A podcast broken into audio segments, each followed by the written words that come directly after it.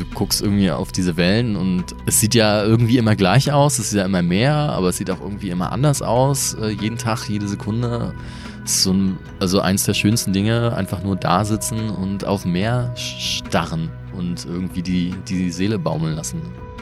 Wenn wir unsere Musik hören, dann hängen ähm, in jeder Melodie sozusagen hängen Erinnerungen an Stunden in fernen Ländern und nur durch die Musik haben wir so viele Türen in menschliche Herzen aufbekommen. Man war irgendwie sofort drinne und hat irgendwie so ein Land dann auf einer ganz anderen Art und Weise kennengelernt. Grenzgänger und leidenschaftliche Weltenwanderer nehmen uns mit auf ihre Streifzüge und bieten Einblicke in ferne Orte und faszinierende Kulturen. Mit offenen Augen ins Abenteuer das ist der Weltwach-Podcast mit Erik Lorenz.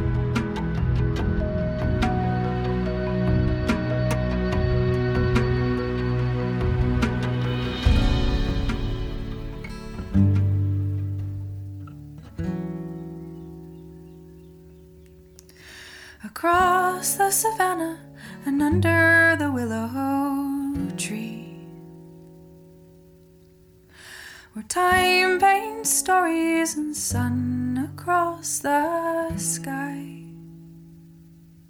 Ihr merkt schon, das hier wird eine musikalische Episode, denn es geht in der Tat um Musik. A town made of tin that blows over in sandstorms into open lands where everyone's hands are rough in vier Jahren auf den Spuren der Musik um die Welt.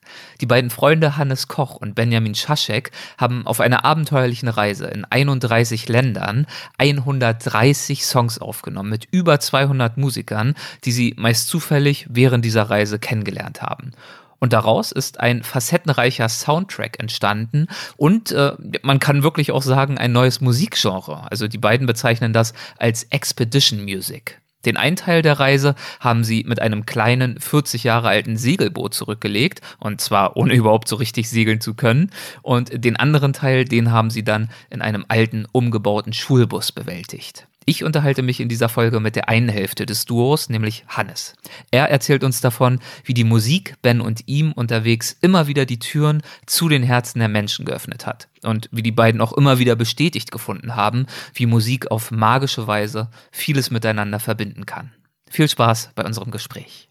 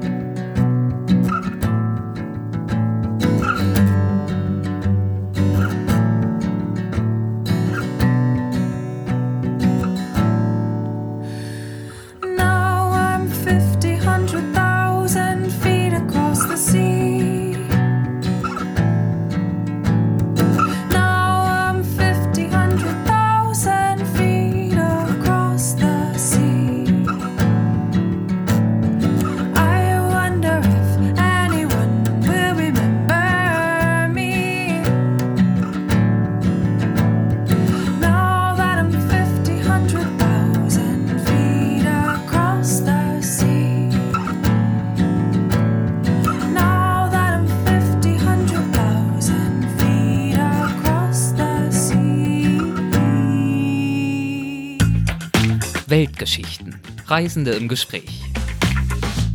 Hallo Hannes, herzlich willkommen bei Weltwach. Es freut mich sehr, dass du dabei bist. Hallo Erik, schön, äh, dass ich dabei sein darf und dass du hier bist. ich habe, ja, wir sind hier, wenn du schon sagst hier, können wir vielleicht zum Einstieg mal kurz sagen, wo wir hier sind. In Berlin, so viel weiß ich. Aber ja, wir sind in Berlin-Weißensee in meinem ja, Probe Büroberaum, habe ich das immer genannt. Eine Mischung aus Büro und Proberaum. Mittlerweile ist es aber ein bisschen Studio geworden und hier äh, ja, nehme ich ein bisschen auf und äh, habe auch unseren Film zum Beispiel gemischt. Mhm, der ja relativ aktuell draußen ist, fertig geworden ist. Ich meine, ihr seid schon seit ein paar Monaten auf Tour damit aber er ist immer noch frisch und sehenswert und kann gestreamt und gedownloadet werden. Überall. Überall, überall, vor allem auf eurer Website. Genau. Haben wir das schon mal platziert. Ich habe gerade in der Anmoderation mit deinem Einverständnis natürlich einen sehr schönen äh, Song angespielt, Across the Sea. Kannst du mir zum Einstieg ein paar Sätze zu diesem Song sagen? Wie ist der entstanden? Was hat es damit auf sich? Ähm, Across the Sea äh, ist von Lea aus Chicago. Die haben wir ähm, ja, in Chicago getroffen, als wir auf der Suche nach Musikern waren und wir sind dann einfach in so eine Musikschule reinspaziert und äh, da kam Lea auf uns zu und meinte so, äh, ihr seht irgendwie nicht so aus, als wenn ihr von hier seid. ähm, War das ein Kompliment oder man weiß es nicht? Äh, wir waren damals noch mit Jack Mantis, einem anderen Musiker unterwegs, der auch gerade da war und er hatte so eine so ein langes, gestricktes Baumwollkleid an, was er von irgendeinem Fan mal geschenkt gekriegt hat. Und er sah wirklich äh, sehr skurril aus. Wir hatten lange Bärte und wir sind in Flipflops durch die Gegend gelaufen, obwohl es eigentlich, naja, äh, fast noch Minusgrade waren. Also es war, wir, wir, sahen nicht so aus, als wenn wir aus Chicago kommen würden. Okay. Und ja, sie hat uns angesprochen, was wir machen und dann kam das eine zum anderen. Wir haben sie dann aufgenommen. Äh, sie hat uns zu sich nach Hause tatsächlich eingeladen. Dann haben wir auch noch ihren Papa aufgenommen und dann noch ganz viele andere äh, Musiker. Und das Witzige ist, dass auch noch thematisch, also lyrisch der Text äh, dreht sich um ihren Aufenthalt, als sie in Südafrika war. Sie war nämlich eine Weile in Südafrika und äh, ist dann wieder zurückgeflogen irgendwann nach Hause und hatte so ein bisschen Fernweh, Heimweh und äh, darüber handelt so das Lied und äh, da Jack ja auch aus Südafrika kam, also es, ich weiß, es hat einfach wie die Faust aufs Auge gepasst. Sehr, sehr schön. Ja, lass uns doch gern direkt einsteigen ein paar Jahre vorher, nämlich im Jahr 2011 und zwar im April. Zu diesem Zeitpunkt habt ihr euch auf den Salomonen im Südpazifik befunden und dort wart ihr, also ihr, das sind dein Kumpel Ben und du, um was zu tun? Ähm, ja, wir haben uns da getroffen, um ein Boot in Empfang zu nehmen, was äh, Benny im Internet gefunden hat. Und mit diesem Boot, Marianne sollte es heißen, das war von Anfang an klar, damit, das Boot war damals, ich, was, 46, glaube ich, kann das sein? Ja. Auf jeden Fall über 40 Jahre auf, alt. Auf alle Fälle äh, tauglich, erfahren das ja. Boot. Äh, damit äh, wollten wir nach Hause segeln äh, von den Salomoninseln und dabei so viel Musik aufnehmen wie irgendwie möglich. Und äh, wir hatten uns dann damals schon eine Kamera gekauft, um dann hinterher beweisen zu können, dass die ganzen Musiker, die wir auch aufgenommen haben, die haben wir auch immer während der Aufnahme gefilmt, wie sie das live eingespielt haben, ähm, damit wir hinterher, wenn wir zu Hause sind, dann auch zeigen können, guckt mal, wir haben das wirklich äh, dort aufgenommen. Das kommt jetzt nicht irgendwo aus dem Studio. Wir waren nicht äh, drei Jahre in Kreuzberg im Keller und haben äh, irgendwelche Leute irgendwelche Leute eingeladen, sondern wir waren tatsächlich, äh, haben das tatsächlich gemacht und genau, so ist eigentlich so die ganze Idee gestartet. Die Musik war unser treibender, treibender Faktor und ja. Und es ging los auf den Salomonen mit diesem Boot, ein Segelboot, 40 Jahre alt, hast du schon gesagt. Ihr habt das aber nicht spontan dort gesucht und gefunden, sondern das stand schon fest, dass ihr dieses Boot kaufen würdet. Also ähm, wenn wir ein paar Jahre zurückspringen noch, also Benny, Benny und ich, wir haben uns beim Tontechnikstudium kennengelernt gehabt in Berlin, haben zusammen eigentlich nur ein Jahr studiert. Dann ist Benny nach Australien gegangen, weil er dort weiter studieren wollte. Ich bin in Berlin geblieben und dann hat er durch irgendwie Work und Travel und Surfen und Studieren, ähm, das alles ging ein kleines bisschen länger, als sein Rückflugticket gültig war, nach Deutschland wieder zurück. Und deswegen hat er festgestellt, äh, oha, ähm, ich verpasse meinen Rückflug und ich habe keine Lust mehr, ein neues Ticket zu kaufen und ach, ich segel einfach zurück. Das war so seine, seine Schnapsidee sozusagen. Und dann hat er mir von seinem Plan erzählt und ich war so, ja, pff, und dann war uns, uns war einfach klar, dass wir dann, das dass war die ich Reaktion, dann mitkomme. Das ja, war die Reaktion, also, ja. Genau. Ich kein, kein von wegen, was ist das denn für eine Wahnsinnsidee, sondern ein, oh ja, ja. Ja, na, also es war halt, also klar war es irgendwie so, naja, wieso segeln, okay, kannst du überhaupt segeln? Und hm, wie lautete darauf die Antwort auf diese Frage? Ja, also Benny hat mir schon zu, zu verstehen, äh, also glaubhaft versichert, dass er ähm, ganz gut segeln kann, dass er mit seiner Familie regelmäßig äh, in Holland segeln war und da ausreichend Erfahrung hat. Und ähm, ich hatte nämlich gar keine Erfahrung, war noch nie auf dem Boot. Mhm. Und ja. Dann, Wie ist er dann darauf gekommen, dich zu fragen, ob du mitkommen würdest? Äh, ich habe immer gedacht, weil ich, wir haben uns, also wir hatten uns beim Studium kennengelernt, haben zwar nur ein Jahr irgendwie miteinander verbracht, aber es war eine sehr coole Zeit, sehr intensiv. Wir haben viel Zeit miteinander äh, verbracht und ähm, ich dachte, es läge an mir. ich glaube, ich habe hinterher festgestellt, wesentlich später, ähm, dass ich der Letzte war, sozusagen, der noch ansatzweise von Bennys Freunden äh, das äh, gemacht hätte sozusagen. Nachdem alle anderen schon abgelehnt Alle anderen hatten. haben abgesagt und äh, dann war ich derjenige, der einzige Trottel, der zugesagt hat. Okay, aber du hast ihm die berechtigte Frage gestellt, inwiefern er denn segeln kann. Er hat dir versichert, jo, läuft, keine Sorge. genau, dann hat er noch einen Online-Segelkurs gemacht. Ähm, Um seine weitreichende Kompetenz nochmal zu untermauern. Genau. Und auch offizielle Dokumente in der Hand zu haben. Und, okay, aber er, also er konnte wirklich segeln, ja. Es war keine halbgare, vorgegaukelte Halbwahrheit. Na, ich habe gedacht, er ist über zehn Jahre regelmäßig mit seinen Eltern irgendwie auf dem Eiselmeer unterwegs gewesen. Und ich dachte, Ostsee hat See im Namen, ist schon groß. Eiselmeer muss ja noch größer sein, aber ähm, au contraire. Also er war ein paar Mal mit, seinen, mit seiner Familie da. Ähm, und das Eiselmeer, naja, wenn man kentert, kann man zurückmarschieren an Land, äh, weil es halt nur so hüfthoch ist, das Wasser. Also ähm, er war zumindest noch nie in, naja, er hat noch nie mit so einem großen Boot und vor allen Dingen alleine irgendwas zu tun gehabt. Und hat das dann aber alles gut gemacht. Wann Also ist dir das klar geworden? Spät, sehr spät. Als ihr schon losgesegelt seid? ja, da waren wir schon Jahre unterwegs, als, als ich dann so langsam ähm, mit anderen über das Projekt reden, äh, dann sich so nach und nach dann wie ein Puzzleteil die Wahrheit zurück oder die angebliche Wahrheit. Okay, und wie war das für dich dort äh, auf den Salomon zu sein und dieses Boot in der Tat das erste Mal in Augenschein zu nehmen? Das war schon äh, interessant. Also erstmal, ich war nie so wirklich der Typ fürs Reisen, hatte nie großartige Reiselust und war dann jetzt einfach so, als Benny dann erzählt, er will zurücksegeln, so das ist jetzt meine letzte Chance. Das mache ich, ent also entweder ich mache das jetzt oder ich mache sowas nie wieder. Und also okay, wir machen's und auf den Salomoninseln erstmal Kulturschock, also habe ich noch nicht erlebt, äh, war noch nie auf der Ecke, dann me- bombenheiß, äh, am ganzen Körper Sonnenbrand ähm, und dann kam dann dieses Boot und ja, es war halt ziemlich klein, ne? Also Wie klein? na, also es ist knapp 10 Meter lang, ähm, 2,70 Meter breit.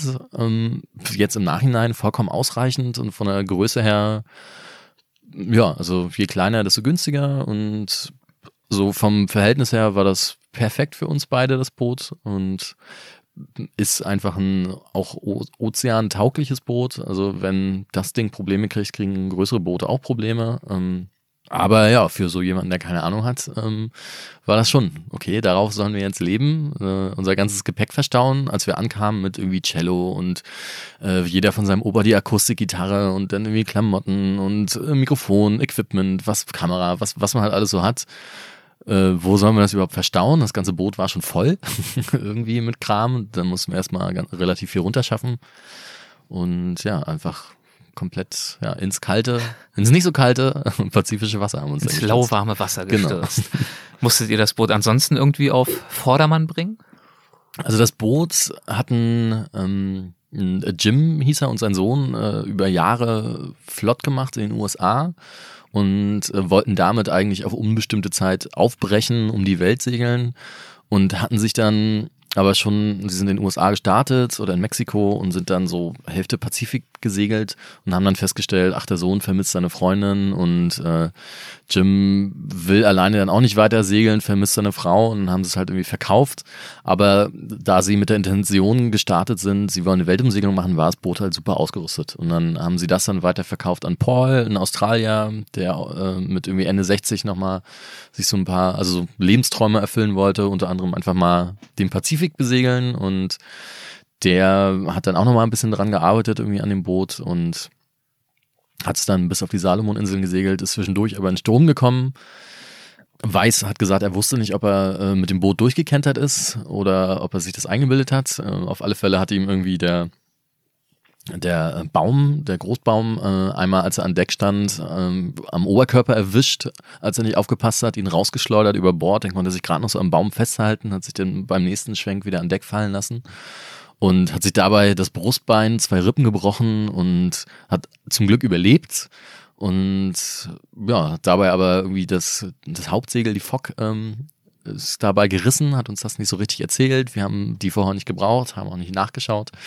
Und ähm, ja, so sind wir irgendwie auf unserem ersten Trip dann gesegelt, ohne das wichtigste Segel überhaupt und hatten dann nur ein zu großes oder zu kleines. Und Ja, der erste Trip war dann sehr anstrengend. Also ähm, wir haben drei Wochen gebraucht. Man hätte dieselbe Strecke, ich sag mal, mit dem richtigen Wind auch in, naja, zehn, zwölf Tagen schaffen können.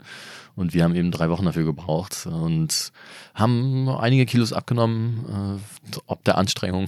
Und danach äh, waren wir aber froh, man hat es geschafft. Äh, die Hafeneinfahrt war dann auch in Papua-Neuguinea sehr windig, ähm, wirklich, also viel Wind. Und ja, danach war man dann so, okay, das hätten wir hinter uns. Äh, viel, viel schlimmer kann es eigentlich nicht werden. Und dann war man zuversichtlich, dass der Rest dann auch noch, auch noch wird. Aber woher habt ihr dieses Selbstvertrauen genommen, dass eure überschaubaren Fähigkeiten, ich meine, du wusstest ja noch nicht, dass Benny da jetzt nicht ganz so sattelfest war, aber dass das reichen würde, gerade auch nach zum Beispiel dieser Geschichte, die Paul euch erzählt hat, über seine Sturmerfahrung. Ja, das, das, das klingt alles so easy, fast schon blauäugig. Ach ja, Salomon-Inseln kaufe ich ein Segelboot. Ja. Ich kann zwar nicht segeln, aber los, ab dafür. Also, letzt, also wir hatten so ein bisschen Glück, dass wir zur richtigen Zeit dann gestartet sind und ähm, das haben wir herausgefunden, aber auch erst, ich glaube erst ein, ein, bisschen später. Ähm, als wir im April los sind, ist gerade die hat gerade die Sturmsaison geendet und als Paul gesegelt ist, war er noch in der Sturmsaison drinne und wir haben also damals, als wir die Idee hatten, war Benny einfach der Faktor, der gesagt hat, ich kann das, ich mach das, das, das schaffen wir. Äh, ich hatte davon keine Ahnung, habe ihm vertraut und uns beiden, also oder mir war auf alle Fälle klar, das wird hart, Hammerfett, Bombe, krass anstrengend und aber wenn wir das schaffen, dann ist alles gut so. Aber dass es jetzt irgendwie nicht einfach wird, ähm, das war uns schon bewusst und es war auch anstrengend auf alle Fälle, also entbehrungsreich und ja, hart einfach. Aber es hat sich, also es war schön. Also man, wir waren, ich meine, wir waren beide Anfang 20 und hatten halt einfach Lust, das zu machen und ähm, mussten das einmal machen. Was hat für dich den Ausschlag gegeben, das machen zu wollen, außer dieses Gefühl, wenn ich es jetzt nicht mache, dann nie, weil nie wäre ja durchaus auch eine Option gewesen. Ja, ähm, na, wir hatten beide Tontechnik studiert und als Tontechniker ist es jetzt nicht so der Job, wo man in Zeitungsannoncen nachschaut. Ich wollte eigentlich äh, der beste Musikproduzent der Welt werden sozusagen und ähm, da das muss man einfach sein. Da muss man einfach ein Projekt oder irgendwas gemacht haben. Um man darf es nicht behaupten, man darf keine Bewerbungsunterlagen schreiben, sondern muss man muss einfach, Man muss einfach sein, ja, genau. Ja. Und äh, ich dachte mir, also wenn wir das schaffen und die ganze Zeit Musik aufnehmen, ey, ist doch wunderbar. Also man sammelt Erfahrung ohne Ende, hat ein Riesenprojekt irgendwie gestemmt und wenn wir nach einem Jahr zu Hause ankommen, dann äh, so steht, ja so stehen uns äh, Türen und Tore offen.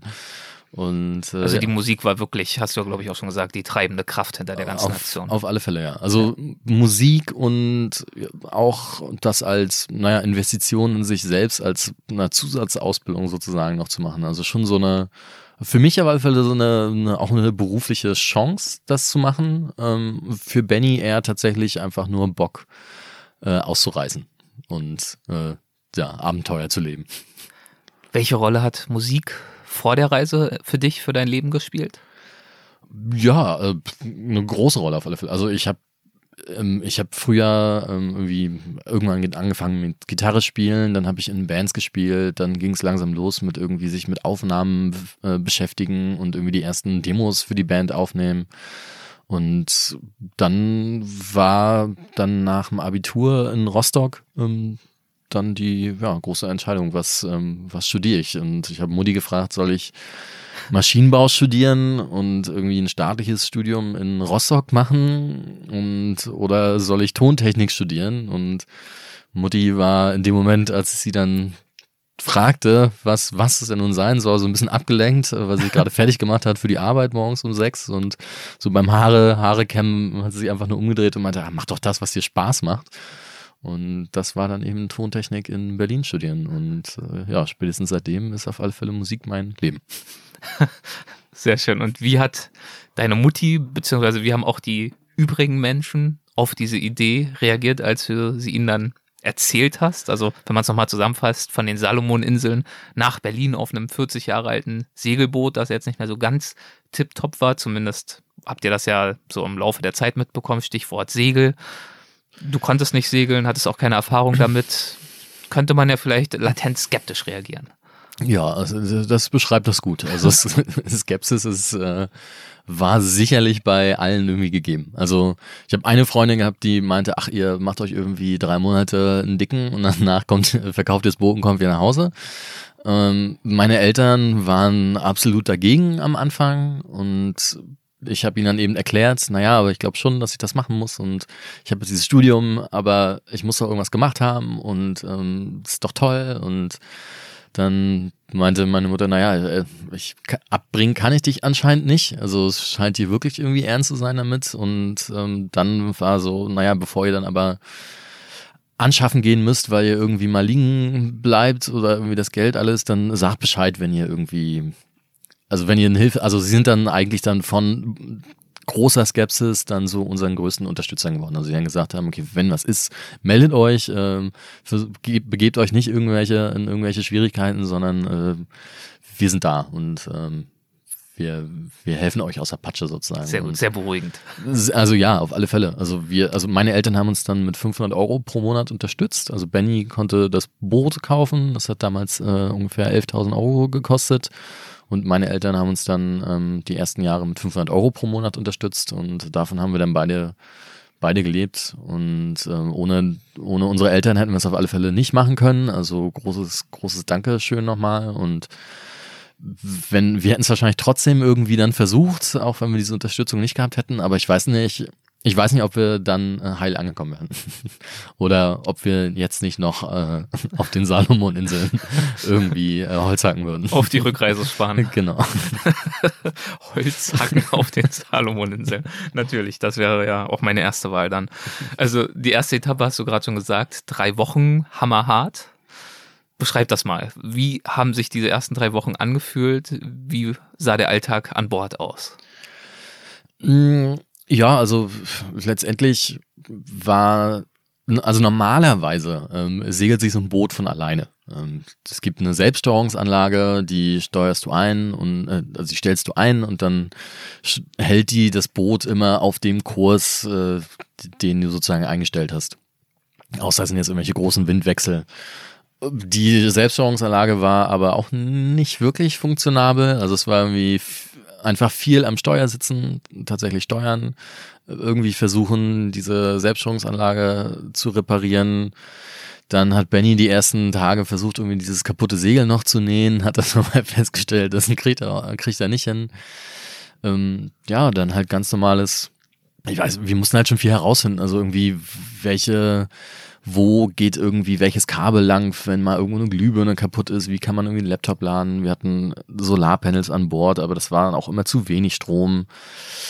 Ähm, wie muss man überhaupt den, die Segel einstellen? Dann hatten wir vom Wind her immer sehr wenig Wind und dann auf einmal kurz kam dann so eine Squalls, sind so Gewitterböen, äh, dann auf einmal eine halbe Stunde mega Hardcore-Wind, also musst du jedes Mal dann schnell Segel runter, dann Sturmsegel rauf, äh, dann fährst du kurz mit dem Sturmsegel, dann ist das Gewitter wieder vorbei, Sturmsegel wieder runter, äh, Genua, großes Segel wieder rauf. Dann, wenn wir beide fertig waren vom irgendwie Steuern, dann haben wir nachts manchmal die Segel auch einfach runtergenommen und haben uns einfach treiben lassen. ich ist gerade mit dem Stuhl runtergerutscht. Beim Stichwort runter geht hier gleich der Stuhl kaputt. Okay, aber ich, ich sitze noch. Ja. Und ja, also, ähm, also und wenn man da die Segel runternehmen muss, weil man einfach, wir waren einfach beide fix und fertig, keiner konnte mehr steuern, also irgendwie kurz äh, drei, vier Stunden schlafen. Äh, wenn man das auf hoher See macht und es ist einfach noch Wellengang da, dann ist das die, die schlimmsten drei, vier Stunden Schlaf, die man kriegen kann, weil das Boot tatsächlich wie eine Nussschale Spielball der Wellen ist und einfach hin und her ähm, tanzt. Und du aus ständig oder nicht ständig, aber irgendwie aus dem Bett fällst. Und wir wussten damals noch nicht, was man machen kann, wenn man noch äh, das Großsegel ein bisschen hochzieht, dass das so ein bisschen besser irgendwie ausbalanciert ist. Und ja, also viel, wir hatten einfach viel tatsächlich mit Boot zu tun, viel, äh, Segeln lernen und das, was wir machen wollten, irgendwie Musik aufnehmen, ähm, Musikfilme dazu machen, äh, Videos schneiden, irgendwie Artikel schneiden, an der Website arbeiten, also alles solche Sachen, die dann später normal waren während äh, Überfahrten, waren da einfach nicht drin. So. Und äh, ja, da waren wir einfach nur am Steuern, arbeiten, ab und zu mal kochen, äh, natürlich, irgendwie was man essen machen muss. Angeln haben wir versucht, haben aber auch nichts wirklich gefallen. Natürlich. Wäre ja auch zu schön. Ja. Und ja. War es so, wie du es dir vorgestellt hast? Ja, also es war anstrengend. Es war, war Aber du hast ja zum Glück auch die Erwartungshaltung gehabt, eine realistische. Genau, also ich bin dann der Typ, der sich irgendwie auf das Schlimmste vorbereitet und dafür ist es dann eigentlich ganz schön geworden. Hast du dich auf dem Meer wohl gefühlt? Ja, also das schon. Also wir hatten auch beide das Glück, dass wir nicht seekrank geworden sind, ähm, was entweder daran liegt, dass wenn einer seekrank geworden ist, der andere das hätte alleine machen müssen. Und das wäre aber gar nicht gegangen. Äh, und wir hatten immer beide zu, zu tun sozusagen, ähm, so dass gar keine Zeit war, seekrank zu werden sozusagen. Und ja, also so die Zeit auf See ist, also wenn das Boot dann mal fährt und teilweise dann eben von alleine auch, es ist ein wahnsinnig tolles Gefühl. Also einfach dieses für drei Wochen, also man weiß ja oft nicht, wie lange man unterwegs ist, aber ähm, als wir dann später dann länger unterwegs waren, weiß man, okay, man ist jetzt mindestens vier Wochen auf See und du guckst irgendwie auf diese Wellen und es sieht ja irgendwie immer gleich aus, es ist ja immer mehr, aber es sieht auch irgendwie immer anders aus, äh, jeden Tag, jede Sekunde. Ähm, es ist so ein, also eins der schönsten Dinge, einfach nur da sitzen und auf Meer starren und irgendwie die, die Seele baumeln lassen. Also das ist schon, schon was Tolles, ja. Und wurde dementsprechend auch nicht langweilig, auch in all der Zeit nicht. Ähm, nö, also so wirklich Langeweile in dem Sinne hatte man nicht. Also wenn wir von Land kamen und auf See gegangen sind, dann war man erstmal froh, auch mal wieder irgendwie auszuspannen und irgendwie nichts großartig zu machen, außer segeln. Ihr habt ja schon immer so den Rhythmus beibehalten, grob, ne? Also drei Wochen auf See, drei Wochen an Land. So, ja, so, So ungefähr. Also mal mehr, mal weniger, aber nach so drei Wochen an Land äh, ist man bereit, wieder weiterzufahren. Ja. Also und dann äh, die erste Woche oder die ersten Tage liest man dann halt irgendwie viel und macht irgendwie wenig, schläft, liest und gewöhnt sich erstmal wieder ans Segeln und dann haben wir dann eigentlich beide angefangen, dann uns an unsere Laptops zu setzen, irgendwie unter Deck und ja, an der Musik zu, herumzuschneiden oder die Filme zu bearbeiten oder Artikel zu schneiden. Ich habe an, an der an der Website gesessen, habe mir irgendwie WordPress und den ganzen Kram irgendwie beigebracht mit WordPress for Dummies. Sehr schön. Ja. ähm, Das äh, Content-Management-System, mit dem man Webseiten bauen kann. genau. Ja. Apropos Unterdeck, kannst du das noch äh, kurz beschreiben? Wie kann ich mir die Unterdeck-Situation vorstellen? Platz war da jetzt wahrscheinlich nicht sehr großzügig. Ja, vorhanden. also unter Deck ist, ähm, wie groß ist das? Vielleicht so ein, so ein fünf Quadratmeter Raum sozusagen, wo auf beiden, äh, also wenn man unter Deck kommt, die Leiter runter, dann hast du links ähm, eine kleine Kochnische mit irgendwie einer kleinen Truhe und einem Waschbecken und irgendwie einem Herd, der schwenkbar aufgehangen ist, sodass wenn das Boot hin und her rollt, der Herd immer in der Waagerechten bleibt. Ähm, und dann hast du im Prinzip einen Tisch dann vor dir und links und rechts vom Tisch an den Seiten vom Boot ähm, Sitz- oder Schlafbänke, je nachdem.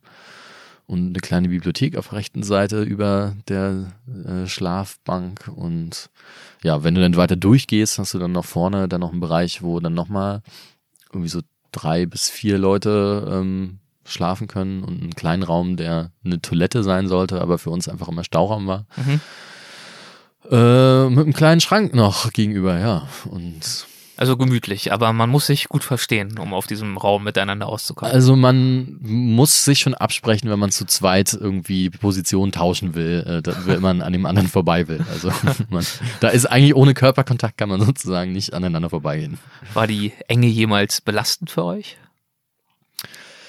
Also, ich meine, wie in jeder guten Ehe haben wir irgendwie Hochs und Tiefs gehabt, so und äh, es gab dann Phasen, wo man dann irgendwie typisch mannmäßig sich dann irgendwie angeschwiegen hat und da, die gab's aber genauso wie halt irgendwie Stunden und Nächte lang irgendwie auf dem Vorschiff, äh, also vorne an Deck sitzen, äh, rauchend, Bier trinkend und übers Leben philosophieren. Also wie in jeder guten Ehe. Okay, das heißt, ja, ihr habt euch reingefunden in die Reise, ihr habt euch reingefunden ins Segeln, habt das ganz gut gemeistert. Ist es da jemals so richtig brenzlig geworden? Ja, Also es gab so bei der zweiten Überfahrt dann irgendwie von Papua-Neuguinea nach Australien, da musste man durch so einen engen, also relativ engen Kanal äh, und mit ganz viel Berufsschifffahrt und die kannten wir vorher noch nicht. Und also da ist mal so eine Situation gewesen, wo so ein Tanker irgendwie auf uns zugefahren ist und wir wussten nicht, hä, wir sind doch eigentlich ausgewichen, wieso fährt er immer noch auf uns zu? Hat er denn auch gedreht? Was ist da los? Und irgendwann kam er dann genau auf uns zu und Benny hat schon sich irgendwie mit Hände über den Kopf geschlagen, ins Cockpit reingeworfen und hockte dann da in Embryonalstellung, erwartend des, des Aufpralls. Und ich musste mir das anschauen und habe irgendwie gesehen, wie die Typen oben auf der Brücke irgendwie nur auf ihre Monitore geschaut haben und gar nicht, ob die uns irgendwie umfahren oder was. Also, also haben wir euch einfach nicht gesehen. Ich, ja, wahrscheinlich haben sie uns nicht gesehen. Also ich weiß, weiß nicht, was das war. Also es war echt knapp auf alle Fälle und. Wie, wie knapp? Also. So knapp, dass man dachte, das war's. Auf Okay. alle Fälle. Also irgendwie haben sie es dann doch noch geschafft zu drehen und äh, ja, also so nah will man so einem großen Schiff einfach, einfach nicht kommen mit so einem kleinen Schiff. Und das Interessante ist ja, Benny hätte theoretisch die Möglichkeit gehabt, oder ihr beide, ähm, da auch per Funk sich vielleicht mal zu Wort zu melden und zu sagen, hallo, wir sind da. Man hätte da normalerweise mal anfunken sollen, bevor es so knapp wird, genau. Ähm, Benny hatte zwar einen Online-Segelkurs gemacht, hat sich aber die Funklizenz gespart, die man da auch hätte machen können und Für diesen Funkkanal, wo man dann sozusagen alle Schiffe, um, die da so rum genau, um offiziell, um offiziell funken zu dürfen, Aha. genau. Und äh, meinte dann immer, ah, wenn wir funken, da gibt's Strafen drauf, wir dürfen nicht funken und Weil diese Lizenz fehlte, die so teuer war. die- nur 150 Dollar hätte sie gekostet, Okay. also die, so teuer, ja, zu teuer damals teuer. einfach. Und äh, ja, dann haben wir einfach nicht gefunkt und äh, später haben wir dann dann doch öfter mal gefunkt. Das war sozusagen dann das Fazit, das Learning, die Lektion Genau, äh, eigentlich schon wenige Stunden später, ähm, die Knie haben gerade so aufgehört zu zittern, kam das nächste Ding auf uns zu und äh, das haben wir dann aber angefunkt. Da hat Benny dann, sich dann doch mal drauf Das eingelassen. war mir dann scheißegal, was Benny sagt. Sehr verständlich. Wie habt ihr dann angefangen, die Musik in eure verschiedenen Reiseabschnitte zu integrieren? Mm, Na, die Musik war dann letztendlich im, immer in jeglicher Hinsicht treibender Faktor. Also sei es nach irgendwie Länderplanung, dass man gesagt hat, so, ich möchte jetzt unbedingt gern dahin, äh, weil ich glaube, da ist die Musik cool. Also irgendwie Indien war für uns lange so ein, so ein Plan, dass wir da unbedingt hinwollen. Und ja, dann ist man halt irgendwo angekommen, ähm, hat dann irgendwie in einer, wurde eigentlich in einer Hafenkneipe oder in der nächsten Kneipe dann, äh, also wenn man drei Wochen auf See ist, dann als erstes geht man in eine Kneipe. Natürlich als erstes isst man Pizza und trinkt Bier.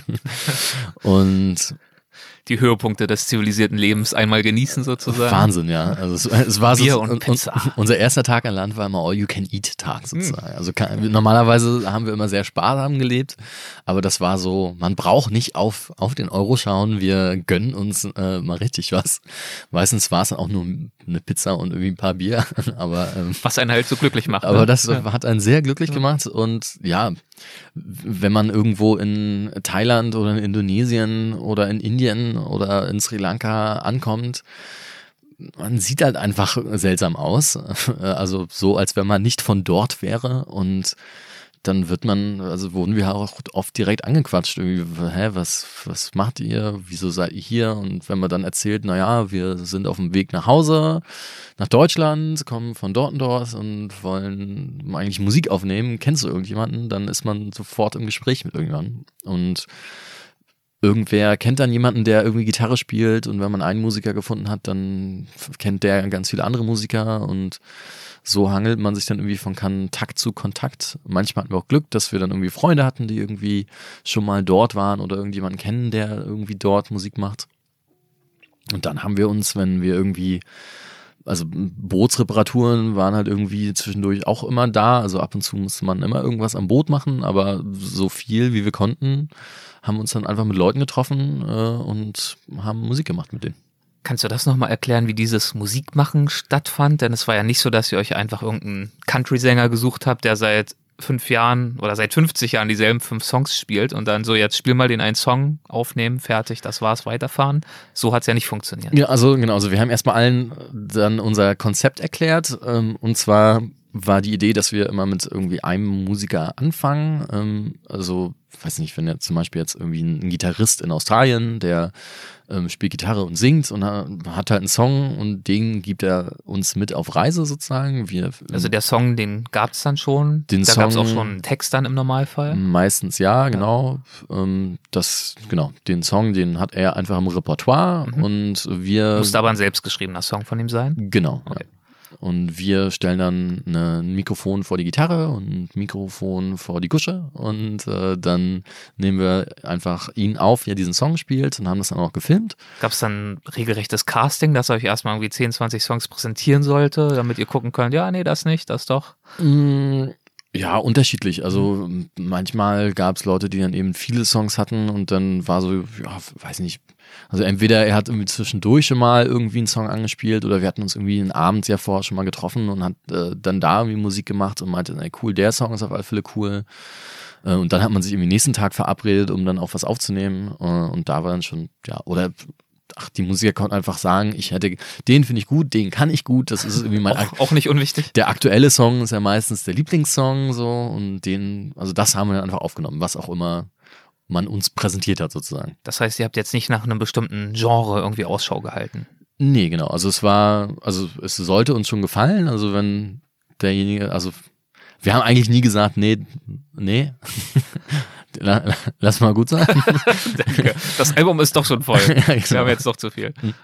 Ähm, nee, also wir haben also eigentlich alles brav angehört und hatten dann halt irgendwie ähm, Lieblinge und andere Songs halt nicht so sehr, aber Nee, wir haben, also wir wollten immer das, was, also das, was wir vor Ort finden, das, das nehmen wir mit. Okay, aber ich habe dich unterbrochen. Also ihr habt dann jetzt zum Beispiel diesen Gitarristen, diesen Gitarrenspielenden Sänger aufgenommen genau. als erstes. Und dann? Und dann haben wir dann die Aufnahme, dann als wir weitergereist sind im nächsten Land, dann in Indonesien, haben wir dann zum Beispiel hm, Bassisten gefunden und äh, diesen Bassisten, den haben wir dann diesen Song von dem Australier vorgespielt und der hat sich den dann angehört und hat dann dazu seinen Bass drüber gespielt, was er dazu gerne spielen möchte. Und im nächsten Land haben wir dann einen Schlagzeuger gefunden, zum Beispiel, der dann sich das, was der Australier und der Typ aus Indonesien ähm, schon gespielt haben, hat sich das auf Kopfhörern angehört und dazu dann sein Schlagzeug gegeben. Und so hat sich dann also ein Song immer entwickelt. Und dann, dass eben ganz viele Musiker aus der ganzen Welt, die sich aber nie begegnet sind, dann in der Musik zusammenspielen und äh, einfach zusammen Mucke machen, ohne dass sie wissen, was dabei rauskommt sozusagen. ja, es ist ja in der Tat so, soweit ich weiß, ähm, wir sind ja hier in einem Tonstudio, du wirst das viel besser wissen, dass die meisten Songs, die auf Alben oder für Alben eingespielt werden, ja nicht direkt so gespielt werden mit der gesamten Band live im Studio. Gibt es auch in Ausnahmefällen, aber üblicher ist es ja in der Tat, dass die Instrumente einzeln eingespielt werden. Genau, also eigentlich haben wir nach normaler Studionorm sozusagen gespielt. Nur meistens ist es so, dass äh, also im Studio normalerweise gibt es einen Song und der wurde irgendwie schon mal so gespielt und ähm, und es gibt ein Studio, wo die Artists dann halt hinkommen. Genau, und dann wird aber tatsächlich, äh, ja, ein, ein ähm, Multitrack-Recording sozusagen nennt man das, oder also das Overdub-Recording, dass man einfach verschiedene nach Tonspuren und, nach und nach Instrumente einfach immer einzeln aufnimmt und dann das Ganze dann zusammenfügt, genau. Und ihr habt eben nicht im Tonstudio aufgenommen, das ist schon deutlich geworden, genau. aber auch eben nicht in lokalen Tonstudios. Was, an was für Orten habt ihr diese Songs aufgezeichnet? Äh, wir haben das immer irgendwie draußen aufgenommen. Also wir haben immer uns irgendeine Location gesucht, die irgendwie gut aussah, weil wir eben ja auch das ganze filmen wollten, um eben beweisen zu können, dass wir es wirklich gemacht haben. Und dafür, ja, kennst du irgendwie einen coolen Ort, wo wir irgendwie ungestört sind und wo wir irgendwie ein bisschen Musik machen können und haben mit unserem Equipment, was eben auch einfach aus einem Laptop, einer Soundkarte und einem Mikrofon und ein paar Kabel und Ständern bestand, ähm, sind wir eben mobil gewesen, haben uns dann da hingesetzt, wo, wo es irgendwie schön war, wo es irgendwie gut aussah und. Also kann auch durchaus mal so ein bisschen Atmo im Hintergrund sein von irgendeiner, keine Ahnung, Möwe, die krächzt oder irgendein genau. Auto, was im Hintergrund hupt oder. Roller, genau, Roller, der hupt oder okay. teilweise Menschen, aber ja, Vögel, aber tatsächlich ist das relativ gering. Also in der fertigen Musik hört man davon nicht viel. Also, und wenn man es hört, denkt man da nicht irgendwie so, was war das denn gerade, sondern irgendwie fügt sich, fügen sich so diese Nebengeräusche ganz harmonisch in den Song ein. Ich weiß nicht, warum das so ist, aber es klingt eigentlich immer schön. Sehr schön. Hast du unterwegs neue Facetten der Musik entdeckt oder Genres, die dir vorher irgendwie nicht bekannt waren oder die dir nie gefallen hätten? Auf alle Fälle. Also äh, horizonterweiterungstechnisch, ähm, also in allen Be Belangen, also nicht nur musikalisch, auch äh, menschlich äh, ist so eine so eine Reise, wo man sich einfach äh, weiß nicht, äh, ins kalte Wasser andere Kulturen, andere Menschen äh, stürzt, wahnsinnig öffnend und bereichernd. Also ich, ich höre definitiv ganz andere Musik als vorher. Also ich vorher zum Beispiel, ich sag mal, alles, was irgendwie aus Indien kam, ähm, habe ich nicht verstanden. Also das war einfach nicht mein Ding. Und erst als wir dann in Indien eine Musikerin Ujjaini aufgenommen haben, und ich live gehört habe sozusagen, was, was das soll, was das soll, wie das gemeint ist, ähm, da hat man dann auch musikalisch einfach begriffen, ach so, so ist es gemeint. Und Kannst du dieses Begreifen beschreiben? Also die klassische Klischeemusik sind ja irgendwelche unsäglichen Synthesizer-Songs, äh, mit denen man gefoltert wird, wenn man da irgendeine Überland-Busreise antritt. Ich weiß, nee, ich kann, ich kann, weiß ich, so richtig erklären kann ich das nicht. Also ich, man hört jetzt auf alle Fälle, wenn, wenn Sachen gut sind, dann kann man die dann auch gut finden. Also dass man nicht mehr also ich weiß, also in Indien war es sowieso für uns eine krasse Geschichte. Also wir waren irgendwann in, im Norden von Indien, haben einen Musiker aufgenommen, Mastana und seine Band. Und da war es zum Beispiel so, ähm, sag mal, klingt das jetzt einfach nur, ist, also klingt das jetzt so scheiße, weil ich das nicht verstehe, was da gerade passiert, oder sind die einfach schlecht? Ähm, und da war es dann irgendwann dann so, nee, die waren einfach schlecht. Also die, die haben einfach haben es einfach nicht drauf gehabt. Die haben zwar was gemacht zusammen, aber jeder andere hätte vermutlich bedeutet, ach, diese schöne indische Musik so, ähm, würde ich mir zu Hause zwar nicht anhören, aber es ist ja toll, wenn man das so live hört und als Tontechniker oder Musikinteressierter ist man dann schon so, das soll so nicht. Ich glaube nicht, dass sie, dass das irgendwie jemand, der gut spielen kann, so spielen würde. Und wenn man dann aber andere Musiker hört, die, ich sag mal, von der Intonation her einfach besser sind, zwar auch noch fremd fürs eigene Ohr, aber das einfach äh, gut machen, dann kann man auch etwas, was man vorher nicht kannte oder nicht gewohnt war, musikalisch dann irgendwie gut finden. Und wie, ja. seid, wie seid ihr mit solchen Nieten umgegangen? Habt ihr dann trotzdem brav aufgezeichnet und euch bedankt? und ach, wir haben natürlich brav aufgezeichnet. Ähm, sein wir Song, geben euch Bescheid, wenn der Song dann irgendwann fertig ist, oder? Genau, also wenn der, uns der Song dann nicht so gefallen hat, dann haben wir den halt einfach nicht, nicht großartig weiter äh, nicht weiter Musiker gesucht, die dann darauf noch ein Schlagzeug und noch Drums und keine Ahnung was spielen und das Schlimme was sozusagen schon schlimm gestartet ist, noch verschlimmbessern wollen. Ähm, aber Mastanas Song zum Beispiel ist auch im Film gelandet, also als einfach als Statement, wie es halt ist. Also ähm, es ist jetzt auch nicht so schrecklich, wenn man, wenn man ihn dann sieht. Also es ist schon, da spielt nicht die ganze Band. Also da, da, das ist schon in Ordnung, das, das geht. Gibt es noch weitere Beispiele für Künstler, die dir besonders im Gedächtnis geblieben sind? Tausende. Also ähm, ich hatte ja vorhin dann schon mal kurz Jack Mantis angesprochen. Ähm, den hatten wir relativ spät, oder naja, den haben wir in Trinidad und Tobago kennengelernt. Da waren wir dann schon eine Weile unterwegs. Da haben wir dann schon äh, beschlossen, dass aus dem ein Jahr, was dann schon anderthalb Jahre waren, und dann waren wir erst in Südafrika. Und wenn man in Südafrika ist, dann ist Deutschland noch ziemlich weit weg und Brasilien ist dichter und nach Brasilien wollten wir auch schon mal und dann fährt man halt nochmal durch die Karibik und durch die USA und ähm, da auf dem Weg in der Karibik dann in Trinidad und Tobago, da haben wir dann eben Jack Mantis getroffen, der witzigerweise aus Südafrika kam. Und wir sind auch auf diese Ozeanüberquerung von Kapstadt nach Rio ähm, aus demselben, aus derselben Marine, aus demselben Hafen in Südafrika losgefahren, aber entweder, ich glaube, er ist, er ist losgefahren und wir sind irgendwie zwei Tage später angekommen oder andersrum. Ich weiß jetzt nicht mehr, wie, wie genau, also wie rum das war, aber wir haben es halt ganz knapp in Südafrika verpasst und haben uns dann halt irgendwie ein Jahr, ein Jahr später sozusagen dann in Trinidad und Tobago getroffen und ja, Jack als Musiker einfach ein, oder als Mensch ein wahnsinnig beeindruckender Typ, ähm, der. Was an ihm ist so beeindruckend? Alles. Also, sobald man ihn sieht, äh, hat man, merkt man irgendwas. Also als ich ihn das erste Mal gesehen habe, wie sieht er denn aus? Also er ist relativ groß, ähm, voll tätowiert mit irgendwelchen Indianermäßigen anmutenden äh, Tattoos, farbig. Ähm, als wir ihn kennengelernt hatten, hat er einen langen Bart, ist mit ähm, einem Stetson-Hut und irgendwie einer nur einer so eine Art Jack, äh, Anzug ähm, äh, Anzugweste rumgelaufen, äh, hat dann seine Gitarre äh, in der Hand, ähm, ist also halt relativ trainiert gewesen. Ähm, ja, äh, hat sofort, wenn er den Mund aufmacht, hat er irgendwie einen Witz auf Lager ähm, und ja, einfach war ein witziger, witziger Typ. Als ich ihn das erste Mal gesehen hatte, da ist er irgendwie an so einem Schnellboot an uns vorbeigefahren, irgendwie, weiß nicht, irgendjemand hat ihn da mitgenommen. Und äh, nur da habe ich, also er sticht halt einfach raus. Und da, da habe ich schon gedacht, aha, das sind also diese prolligen, prolligen, reichen äh, Leute aus Trinidad und Tobago sozusagen. äh, aber nee, war nicht. Also. wie, wie, habt ihr selbst denn ausgesehen nach all dieser Zeit? Ben na, und du? Ja, na, wir hatten auch eigentlich immer lange Bärte und irgendwie zerzauste Haare, äh, waren so braun gebrannt, wie es irgendwie geht für, für uns Nordeuropäer. Ja. ähm, ja, ich glaube, wir waren auch, sahen auch immer eher wild aus als, als gesettelt. Und auf unserem Boot haben wir dann später eine Gitarre, eine segelnde Gitarre raufgemalt, unser Logo.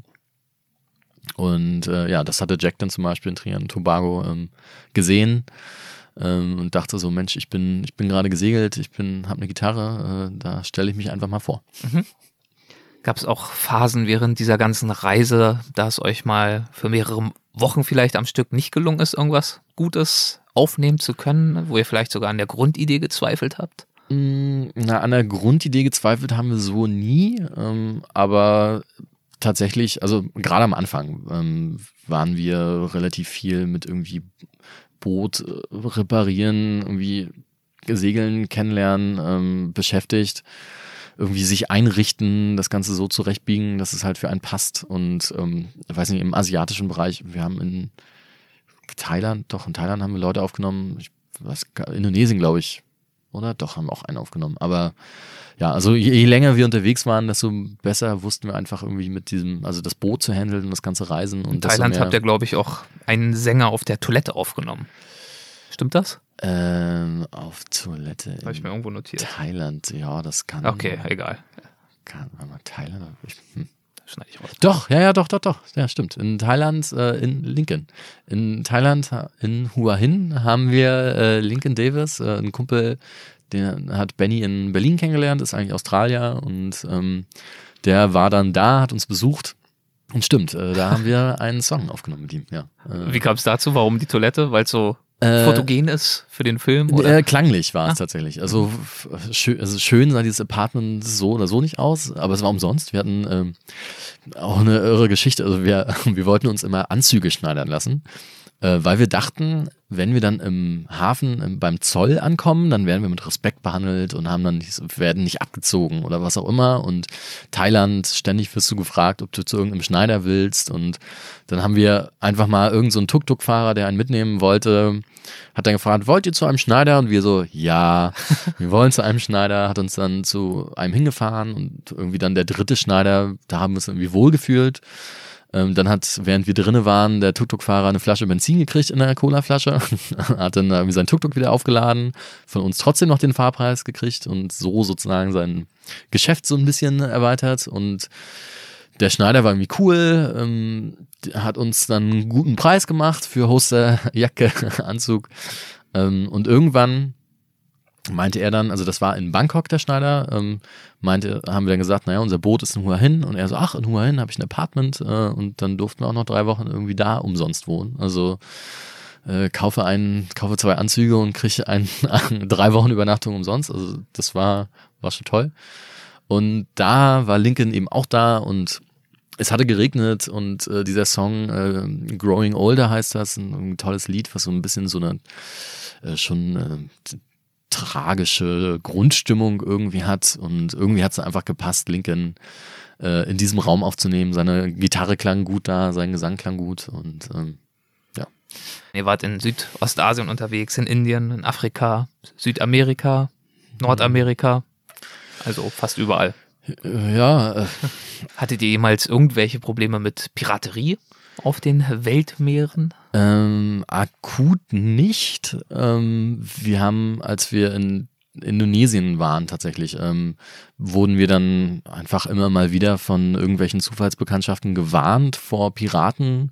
Und Piraten sind dann eben einfach arme Fischer, die irgendwie dich dann sehen und ja, dann hast du, du bist halt reich im Vergleich zu denen und dann versuchen sie dir mal irgendwie den Außenbordmotor von deinem Schlauchboot zu klauen oder irgendwie sowas. Also so, so eine Geschichten hat man halt irgendwie ganz viel gehört und dass einfach jeder, jedes Fischerboot kann ein potenzieller Pirat sein. Und ähm, da war mir dann tatsächlich ein bisschen schissig so, äh, gerade im Golf von Thailand ähm, mit den ganzen äh, Piraten da, den potenziellen. Und dann haben wir uns dann irgendwie Armeeanzüge gekauft, um irgendwie äh, wie, wie harte Armeetypen auszusehen. Aber Bart und Haare trotzdem nicht gestutzt, oder? Nee, da, nee, nee, wir waren wild natürlich. Bärtige, bärtige Armeetypen. Dann haben wir uns äh, teilweise dann irgendwie mit Mikrofonständern, dann sind ja so schwarz und sehen so ein bisschen aus wie Gewehre, dann im Armeeanzug irgendwie vorne an Deck gestellt und haben so getan, als hätten wir ein Maschinengewehr in der Hand. Dann haben wir uns irgendwann, hat Benny eine, noch eine Taktik äh, irgendwo gelesen gehabt, um sich äh, vorzubereiten. Und zwar muss man so aussehen, als wäre man ganz viele Personen an Bord. Und dann hatten wir die Idee, dass wir dann sozusagen immer unter Deck gehen, dann an Deck kommen, dann sieht man halt aus wie eine Person, dann geht man wieder unter Deck, zieht sich irgendwie um, äh, kommt dann wieder raus, sieht aus wie eine andere Person, sodass die irgendwie denken, dass ganz viele verschiedene Leute irgendwie an Bord sind. Was für ein Trick. Äh, auf alle Fälle. Und ja. dann die nächste Taktik war dann noch gewesen, ein, ähm, wir haben Benzin in in Marmeladengläser gefüllt, dann da Seife reingeraspelt und äh, diese Art Molotow-Cocktails hätten wir dann, oder Napalmbömmchen hätten wir dann irgendwie auf die Piratenboote geworfen und hätten das dann mit so einem äh, Feuer, äh, bengalisches Feuer oder was einmal anzünden, achtmal ballern. Das kann man in Indonesien ganzjährig kaufen, das äh, Zeug und damit hätten wir dann deren Boot in den Brand gesteckt. So, das war, das waren unsere Abwehrtechniken, die wir uns dann vorbereitet haben. Aber dazu ist es dann zum Glück nicht gekommen, weil die anderen Taktiken schon wunderbar funktioniert haben. Stichwort ja, Mikrofonständer. Genau, oder weil wir einfach kein Pech hatten in dem Sinne. Und dann haben wir irgendwann, ich glaube in Südafrika oder so, da war dann erstmal Piratengefahr vorbei. Äh, da sind dann auch schon die Deckel durchgerostet von den Marmeladengläsern und wir mussten den ganzen Benzin-Seifenscheiß aus dem Motorraum kratzen. Und als wir dann aber vor Venezuela waren oder beziehungsweise in Trinidad und Tobago waren, haben wir dann tatsächlich ähm, jemanden kennengelernt, der gerade überfallen worden ist, aus Venezuela kam und ähm, irgendwo noch ein kleines GPS-Gerät im Socken stecken hatte und darüber dann wieder zurück nach Trinidad und Tobago gefunden hat. Und das war dann schon so ein bisschen mulmiges Gefühl, dass man dann gesagt hat, okay, Venezuela liegt auf alle Fälle nicht auf unserer Etappe, da fahren wir dann nicht lang. Wir machen großen Bogen um Venezuela und da war dann eine Situation, wo so ein Boot auf, naja, wir waren 50 Meilen vor der venezolanischen Küste. Und dann kommt so ein kleines Motorboot an, ein offenes Boot, also eigentlich so eine Art Fischerboot mit viel zu starken Motoren dran, mit irgendwie fünf Leuten drinnen Angeln hat man nicht gesehen und die sind irgendwie auf uns zugekommen. Ich habe keine Ahnung, sofort schlechtes Gefühl gehabt. Ähm, hab dann Benny gerufen, der noch geschlafen hatte, das war irgendwie morgens. Und dann haben die aber nur gefragt, ob wir irgendwie Rum, Zigaretten und Fisch kaufen wollen. Wollten wir nicht. Und dann sind wir weiter oder sind die dann weitergefahren. Aber ähm, genau an der Stelle, einen Tag vorher oder hinterher, wurde ein amerikanisch-deutsches, altes, älteres äh, Seglerpärchen überfallen. Und ich glaube, sie haben überlebt, äh, aber wurden auf alle Fälle auch mit Kanonen bedroht oder mit äh, Knarren bedroht und ähm, Geld, GPS-Geräte, Laptops haben sie denen alles geklaut und man weiß jetzt nicht, ob die jetzt nur mal geguckt haben, so lohnt sich das, irgendwie so ein altes kleines Boot mit zwei jungen Typen zu überfallen oder überfalle ich nicht doch lieber die große teure Segelyacht mit irgendwie einem Rentnerpärchen drauf? Ähm, ja, also man weiß es nicht. Man weiß es nicht. Schlussendlich wart ihr dann nicht das geplante eine Jahr unterwegs, sondern ich glaube insgesamt um die vier Jahre. Ja, genau. Von äh, März, April 2011 bis Ende Oktober 2015 äh, sind wir dann angekommen. Hast du in dieser Zeit irgendwas vermisst? Na, also so Familie, Freunde sind natürlich irgendwas, was man vermisst. Mm, so eine Art Fernweh ähm, oder Heimweh war schon da. Aber also ich bin eigentlich einmal, einmal im Jahr dann irgendwie zu Hause gewesen zu Weihnachten und äh, habe zwei Wochen Urlaub in Deutschland gemacht im Winter. Beliebtes Reiseziel von Schön- Reisenden. schön grau. genau. Endlich mal wieder einen Wintermantel anziehen. Ja. Endlich mal wieder frieren. Ähm, und ja, dann ging es nach ein paar Wochen wieder weiter. Überrascht dich das im Nachhinein ein bisschen? Du hast ja einstiegs gesagt, dass du eigentlich nie so der Reisenerd warst und dass du auch diese Reise nur in Anführungszeichen oder vor allem wegen der Musik angetreten hast und nicht unbedingt, weil du so eine Sehnsucht hattest aufs Reisen, so ein Fernweh. Äh, und überrascht mich das so jetzt im Nachhinein? Dass du so lange durchgehalten hast. Ähm, Das heißt, durchhalten klingt schon fast so negativ, sondern dass du es so lange fortgesetzt hast, so intensiv praktiziert hast, das Reisen. Ja, ich weiß, also wenn man erstmal anfängt, äh, dann will man auch Sachen zu Ende bringen. So. Und äh, also es ist einfach wahnsinnig toll gewesen. Also man hat einfach wahnsinnig viele tolle Menschen kennengelernt, einfach tolle, tolle Begegnungen gehabt und ähm, schon eine tolle Zeit gehabt. Also ähm, und hat irgendwie immer an diesem also wir haben dann ja viel Musik eingesammelt, irgendwie viel Vertrauen auch irgendwie mitgenommen sozusagen von den Leuten, die uns ihre Musik gegeben haben. Und wir haben halt immer an unserem Projekt gearbeitet und wollten denen auch immer was zurückgeben, also wollten irgendwie äh, weiß nicht, äh, Musik, deren Musik verbreiten, CDs verkaufen oder eben den einen Film rausbringen und so halt irgendwie denen was zurückgeben von für ihre Arbeit sozusagen. Und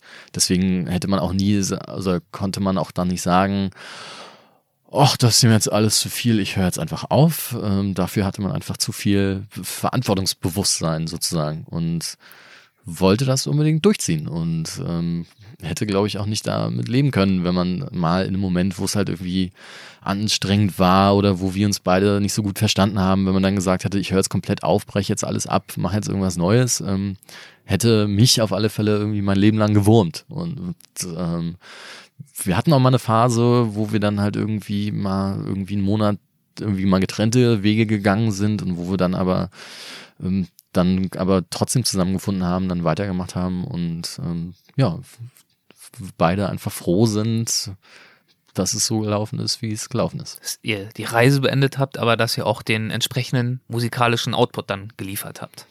Ja, also was man dann, also am Anfang wusste man auch nicht so, okay, wir wollen zwar Musik aufnehmen, aber wir nehmen ja eigentlich zufällig Musiker auf. Ähm, wie gut kann das schon sein? Ähm, und hat dann, also es war gut, dass wir dann am, also wir haben viel Musik dann am Ende unserer Reise noch äh, gefunden, die irgendwie toll war und viele tolle Aufnahmen gemacht und sind echt also natürlich nicht mehr unvoreingenommen. Also wenn wir unsere Musik hören, dann hängen ähm, in jeder Melodie sozusagen hängen Erinnerungen an Stunden in fernen Ländern und ähm, deswegen ist für uns die Musik natürlich ganz toll und sind echt stolz und froh, was wir für tolle Leute kennengelernt haben, die so tolle Musik aufgenommen haben, was auch dann so toll zusammen klingt und wenn man sich den Film anschaut, kann man, glaube ich, so ein bisschen in unsere Welt auch eintauchen und sieht auch die Leute dann halt, wie sie vor Ort aufnehmen und oder die Musik spielen und hört dann, wenn man dann die Musik hinterher hört, glaube ich, kann man dann auch nochmal so, hat man so ein paar Bilder auch noch im Kopf. Also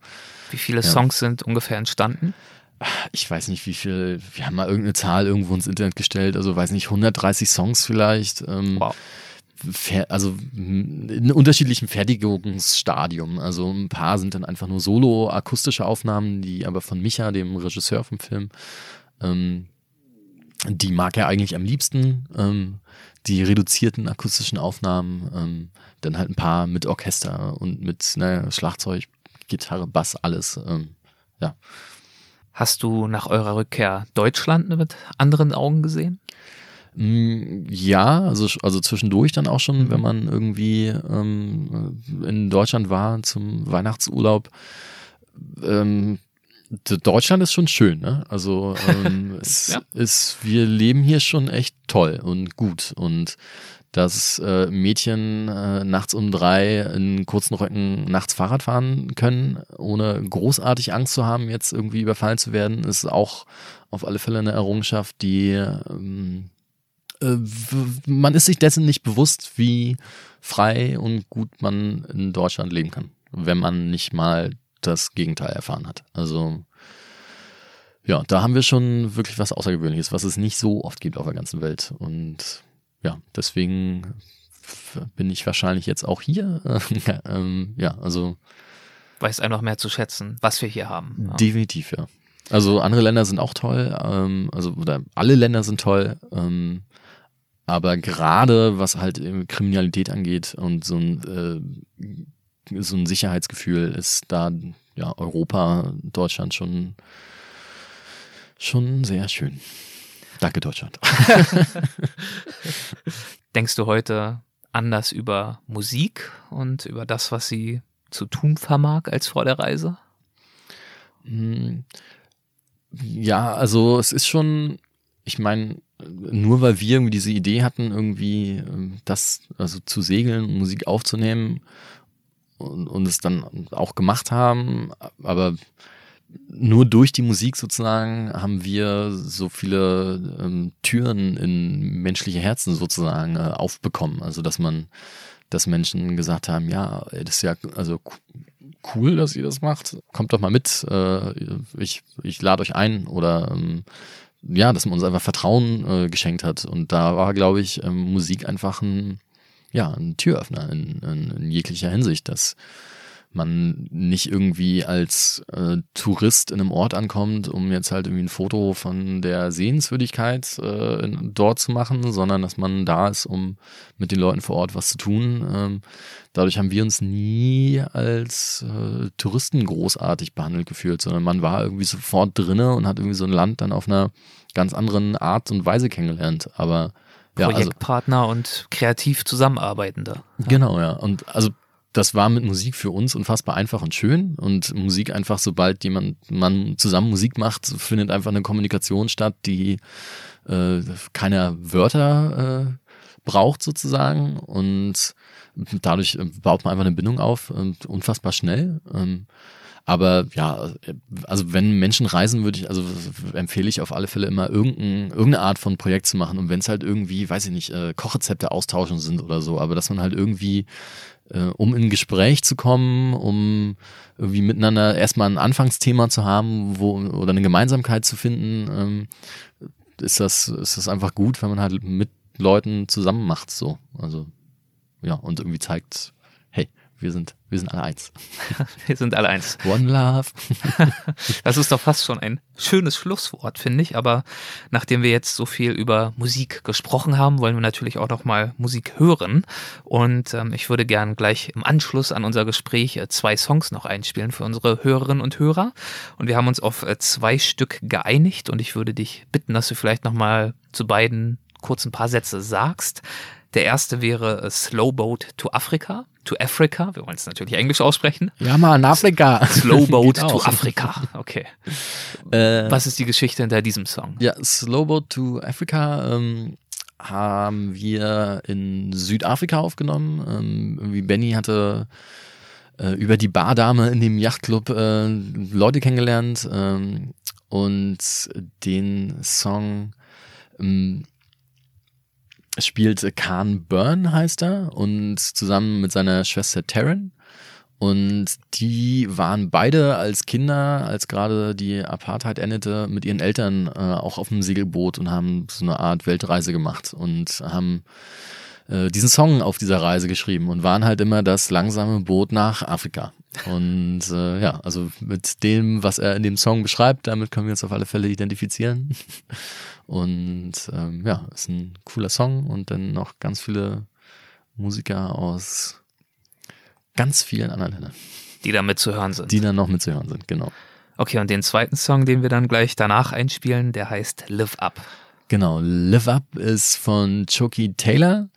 Den haben wir auf Jamaika kennengelernt. Und ja, äh, ich weiß gar nicht, wie wir an Chokis Kontakt gekommen sind, ähm, aber auch einfach ein wahnsinnig äh, toller Musiker, der zusammen mit seinem Gitarristen äh, diesen Song eingespielt hat als erstes. Also er singt und ähm, sein Gitarrist spielt Gitarre und das haben wir bei ihm äh, auf der Veranda aufgenommen äh, in seinem Haus äh, auf Jamaika und waren witz witzigerweise irgendwie, wie auch immer das kam, ähm, ein niederländisches ähm, Männer-Modemagazin hat uns zu dieser Zeit besucht. Code heißt das. und ähm, wir haben das irgendwie aufgenommen, während wir, und dann haben die uns irgendwie fotografiert, während wir irgendwie da irgendwelche Klamotten anhaben mussten und dann haben wir noch irgendwelche Fotoshootings mit denen gemacht und es war sehr, also da hätte ich auch nie gedacht, dass das mal äh, uns widerfährt. und äh, ja, dann da auch noch ganz viele Musiker aus äh, äh, aller Herren Ländern. Zum Beispiel auch äh, Steffi und Laura von den Children. Äh, sind irgendwie Freunde von mir, die in Berlin auch eine Band haben. Äh, und die haben wir auch in Berlin aufgenommen auf dem Dach. Und äh, die spielen, singen noch dazu und spielen Querflöte. Und Tim Neuhaus spielt äh, Drums äh, in dem Song. Und dann haben wir noch einen Bassisten aus USA, glaube ich. Und Lincoln spielt, glaube ich, auch noch Gitarre da. Ähm, ja, voll mit Menschen aus aller Welt. Also wieder ein Gemeinschaftswerk. Es ist nicht klassische Weltmusik. Ich glaube, vor diesem Begriff hast du so ein bisschen Bammel, was ja so für Assoziationen weckt, gemeinhin. Äh, ja, na, wir haben äh, volle Fahrt voraus immer gesagt, wir machen Weltmusik, wörtlich genommen, äh, weil die Musiker aus der ganzen Welt kommen. Dass man damit aber äh, Leute direkt erstmal äh, verschreckt, äh, das war uns nicht so bewusst. Ähm, Genau, also letztendlich vom Sound her ähm, sind die Songs immer so, naja, die Musiker, die teilgenommen haben, bilden den Sound und äh, das ist halt schon eher ein Reggae-Song so, wo auch jeder direkt äh, von den Musikern so, ja, alles klar, wir machen hier einen Reggae-Song ähm, und irgendwie der andere Song ist vielleicht eher ein Akustik-Pop-Song. Ähm, also letztendlich sind es viele akustische Instrumente immer, die wir aufgenommen haben, einfach weil wir viel draußen aufgenommen haben und vom Sound her, ja, weiß nicht, Pop, Pop Rock, Akustikmusik mit schönen Melodien. Wunderbar. Dann hören wir uns das jetzt mal an zum Abschluss dieser Folge als Ausklang. Ich bedanke mich für das Gespräch, für die Zeit. Vielen, vielen Dank, Hannes. Danke sehr. Sehr gerne. Mach's gut. Ciao. Ciao.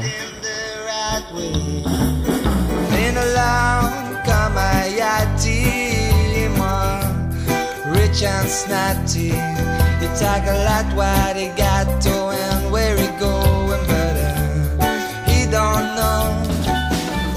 Das war Hannes Koch. Die Folge ist aber noch nicht vorbei, denn äh, gleich kommt noch die Stimmenpost unter anderem. Bleibt also unbedingt dran. Aber jetzt genießt erst einmal für einen Moment den Song Slow Boat to Africa. Africa. Pulls up in his plastic cat. He say,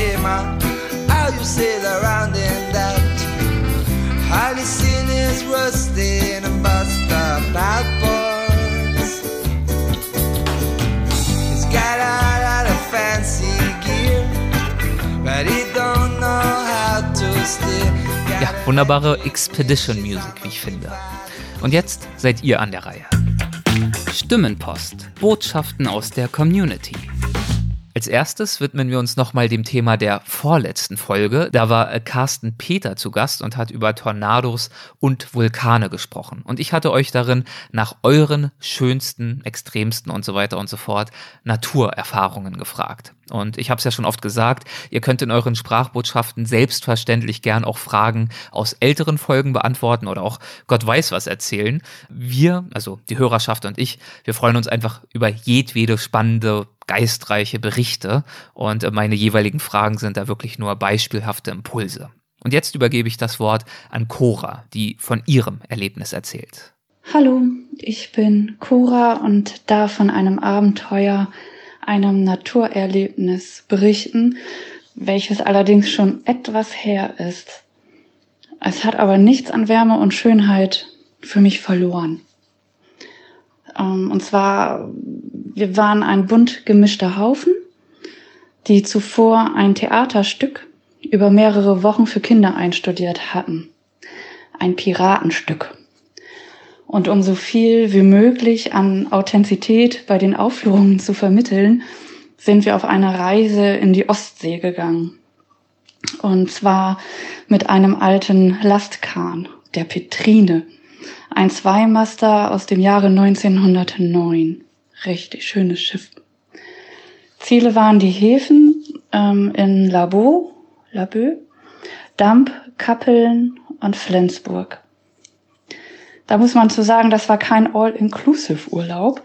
Also wir haben echt alles selber gemacht. Die Segel gehisst und gerafft, geputzt, gewienert und gekocht, die Kajüten zusammengeteilt. Und äh, so sind wir dann zu einer Mannschaft auf See zusammengewachsen, die unter allen Wetterbedingungen zusammengehalten hat. Also der Wellengang auf offener See hat uns auch echt herausgefordert. Bei Regen und starkem Wind mussten wir immer alle trotzdem an Bord sein, da sein. Und dann hatte da auch jeder seine Position und war dann auch voll da. Wenn der Wind peitschte und der Regen uns durchnässte, ganz egal. Also wir waren halt alles, alle da und ich hatte selbst auch den Eindruck, so man, man merkte das gar nicht. Also man merkte den Wind nicht, den Regen nicht, man war halt einfach so mittendrin. Und wenn die Küste dann so vor uns in absoluter Schieflage auftauchte, weil wir gerade so ein bisschen Wellengang hatten, war das auch echt schon sehr beeindruckend und hat uns ähm, dem Element Wasser definitiv näher gebracht. Der Sonnenuntergang zum Beispiel dann auf See war dann wieder ein Kontrast, weil dann war die See spiegelglatt zum Beispiel und total ruhig und alles war so friedlich und echt schön. Und wir waren auch immer so gut wie immer draußen auf Deck bei Wind und Wetter, bei Sonne, Regen, Wind und Sturm waren alle immer draußen. Also ich glaube, unten unter Deck waren wir wirklich immer nur zum Schlafen und zum Essen und zum Kochen. Ähm, wobei ich auch sagen muss, ich musste auch eigentlich immer an Deck sein, weil obwohl ich äh, die See, das Wasser total liebe, total gerne drauf, drin, da bin, werde ich unheimlich schnell seekrank. Das ist für sowas etwas suboptimal, aber ähm, hat dem Ganzen absolut keinen Abbruch getan, definitiv nicht. Naja, und wir sind an den jeweiligen Häfen, die ich da eben so äh, aufgezählt habe, halt an Land gegangen, dann auch schon verkleidet als Piraten, sind dann in die Fußgängerzonen gegangen mit unseren Requisiten und haben uns da aufgebaut. Wir haben dann gesungen, laut und schön oder auch weniger schön, geschunkelt und den Passanten ein Piratenstück vorgeführt. Und aufgrund dieser Erfahrung auf dem Schiff, auf See, äh, denke ich, waren wir da auch echt drin in unserer Rolle. Ja, das war es eigentlich so, was ich dazu erzählen kann. Also wie gesagt, diese Erfahrung ist schon etwas her, aber hat immer noch sehr viel Wärme und Schönheit. Vielen Dank, Cora. Vielen Dank äh, für diese Eindrücke von eurer ja, Piraterie, möchte ich mal sagen. Und wir hatten die Frage nach den Naturerlebnissen übrigens in der Tat auch auf Instagram und Facebook gestellt. Und ich muss wirklich sagen, es ist einfach immer wieder herzerwärmend, eure Antworten zu hören und auch zu lesen und dabei auch natürlich dann ein Stück weit mitreisen zu können. Also Reisen im Kopf im besten Sinne. Auf äh, Instagram habt ihr zum Beispiel vom Death Valley erzählt oder es zumindest erwähnt, in den USA, Zelten und um 1.30 Uhr nachts mitten im Sandsturm aufwachen, weil das halbe Zelt voller Sand war. Das hat Mi 1992 geschrieben. Oder auch von J.Quekubon, Quekubon, also ich weiß es nicht, seht es mir nach. Als besonderes Naturextrem ist ihm oder ihr ein äh, Gewitter bei Nacht auf einem kleinen Holzkanu auf dem Volta-Fluss in Ghana in Erinnerung. Das war wohl leichtsinnig und gefährlich, aber auch ein Erlebnis, das äh, er oder sie nie vergessen wird. Oder auch More of Life Berlin. Zitat, der erste Blick auf einen Gletscher in Island. Ich hatte noch nie zuvor einen gesehen und saß in der Ferne glitzern. Der Gletscher begleitete uns entlang der Wanderung. Ich war so fasziniert, dass es vermutlich über 100 Fotos gibt. Seitdem und einem halben Jahr in Norwegen bin ich fasziniert von Eis- und Schneelandschaften. Ja, und auf Facebook hat Mark vom Orkan Lothar erzählt, der bei ihm durchgerast ist und so eine richtige Schneise durch den Wald gezogen hat. Er schreibt, der Weg, den der Sturm genommen hat, der ist heute noch sichtbar. Und da merkt man erst, wie klein und verletzlich man trotz Wissenschaft und Technik doch ist. Und auf der anderen Seite ist doch ein Gewitter, Sturm oder Starkregen, ein Schneesturm oder dergleichen wirklich etwas Tolles, vorausgesetzt man hat ein sicheres Plätzchen, man fühlt sich extrem lebendig. So schreibt es Marc. Dem kann ich nur zustimmen. Das sage ich aber auch natürlich jetzt, wo ich hier in Sicherheit sitze und sich auch kein drohendes Unwetter anbahnt. Ja, und wenn wir schon beim Vorlesen sind, dann möchte ich ganz kurz auch Imbolg äh, 82 danken. Von ihr oder ihm stammt die aktuellste Rezension in der Apple Podcast App. Sie ist richtig kurz und knackig und aber gleichermaßen auch nett. Zitat, ganz große Klasse, ich freue mich auf jede neue Folge und bin jetzt auch im Supporters Club. Ja, vielen, vielen Dank dir, das freut mich wahnsinnig, vielen Dank. Gut, und jetzt äh, weiter mit der Stimmenpost und wir kommen zur letzten Folge, zur Vorgängerfolge zu der hier mit Hannes. Da war ja Katharina Afflerbach zu Gast und hat von ihren Bergsommern erzählt auf der Alp. Und äh, Hörer Tobi hat eine ganz ähnliche Erfahrung. Er befindet sich nämlich momentan selbst auf einer Alp und deswegen freue ich mich, euch folgende Stimmpost präsentieren zu dürfen. Servus, lieber Erik. Hallo, Weltwach-Community. Zunächst mal ein riesen Dank an dich, Erik, für deine tolle Arbeit mit dem Weltwach-Podcast und dass du immer so interessante Gäste hast, die ihre Geschichte und Erfahrungen mit uns teilen. Ich höre jetzt Weltwach seit Anfang 2019 da war ich in Neuseeland unterwegs, Work and Travel, und habe Weltwach ganz gern gehört, als ich mit dem Auto unterwegs war. Oder einfach ganz entspannt am Abend, bevor es ins Bett ging. Dann habe ich bis heute alle Folgen angehört, manche sogar zweimal, und bin immer ganz gespannt auf die neue Folge. Ganz besonders gefreut habe ich mich jetzt auf die aktuelle Folge 144 mit Katharina Afflerbach. Bergsommer, mein Leben auf der Alp da ich diese Saison auch das Glück habe und den Sommer auf der Alpe hier in Österreich verbringen darf. Ich bin hier hauptsächlich als Hirte. Das heißt, ich kümmere mich um 50 bis 60 Jung, Stück Jungvieh, die auf zwei Herde verteilt sind. Ja, ich laufe jeden Tag zu den Herde und schaue, ob alle da sind, ob es allen gut geht. Genau, wenn nicht, muss ich dementsprechend reagieren mit Medizin oder Tierarzt. Genau. Was jetzt bis jetzt zum Glück noch nie der Fall war. Bis jetzt konnte ich alles selber lösen und behandeln. Ja, weitere Aufgaben sind natürlich Zaun machen, Zaun repariere, falls nötig, Zaun kontrolliere, dass ja nichts passiert, weil manche Stelle sind sehr gefährlich fürs Tier. Wenn da der Zaun nicht stabil genug ist, kann das Tier abstürzen. Genau, sonst mache ich viele Jobs rund um die Alm, Ausmäher, Brennholz oder auch Gäste bediene, denn es ist eine bewirtschaftete Alm. Also die Alm ist ja die, die Hütte an sich und die Alpe ist Alm und Fläche, alles zusammen. So wurde das zumindest mir hier erklärt. ja, noch ein kurzer Kommentar zur Folge direkt mit der Katharina Afflerbach. Ich fand es total schön. Man hat einfach gemerkt, dass sie total mit Herz bei der Sache war und natürlich trotz anfänglicher Schwierigkeiten mit dem Schweizerdeutsch und allem Mögliche, was noch nicht mit ihr vertraut war, dass sie das dann alles so gut hinkriegt hat, das war doch sehr schön zu hören. Und ich konnte auch schon manche Parallele erkennen zu meinem, zu meiner Erfahrung hier auf der Alm. Zum Beispiel, dass es nicht einfach ist oder zum Teil überhaupt nicht möglich ist, ein Stück Jungvieh mit dem Seil einzufangen, das einfach im Laufstall aufgewachsen ist. Ja, oder auch an die, wenn ich an die Momente denke, an denen ich allein unterwegs bin, zum Beispiel, wenn ich zum Vieh lauf, habe ich zum Teil auch einen Marsch von einer Stunde in, ja, steilem Gelände und dann, wenn man einfach mal stehen bleiben kann, die Ruhe, die Aussicht, die Natur genießt, das genieße ich doch auch hier. Ja, um meine Stimmepost jetzt noch zu vervollständigen, möchte ich auf deine Frage aus der Folge zurückkommen, ob es denn einen Ort gibt, der einem sehr viel bedeutet. Und das ist bei mir ein Berg in der Schweiz am Vierwaldstätter See, das ist der Fronalpstock. Da bin ich, oder das ist eigentlich der erste Berg, auf den ich wirklich hochgekommen bin, weil ich als Kind früher nie in die Berge gekommen bin und das alles gar nicht kannt habe. Und dann bin ich 2013 eben im Jugendlager mit dabei gewesen. Und dann war Wandertag und wir sind oben auf den Berg hoch und dann über, über eine Gratwanderung auf diesen Fronabstock. Und da war dann so eine geniale Aussicht über den Vierwaldstätter See. Und das war eigentlich der Moment, wo ich dann gesagt habe, sowas, das muss ich auf jeden Fall öfters machen. Und dann bis heute bin ich jedes Jahr in die Berge gefahren und immer öfters und immer länger.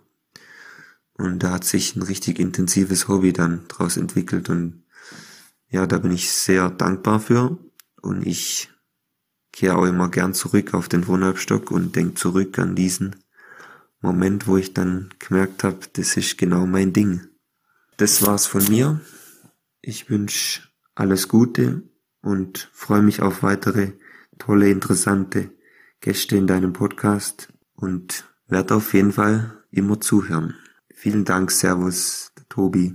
Ja, vielen Dank, Tobi, vielen Dank und äh, weiterhin dir eine schöne Zeit auf der Alp. Und damit kommen wir jetzt zur neuen Frage. Es ging ja dieses Mal um Musik, es ging ums Reisen.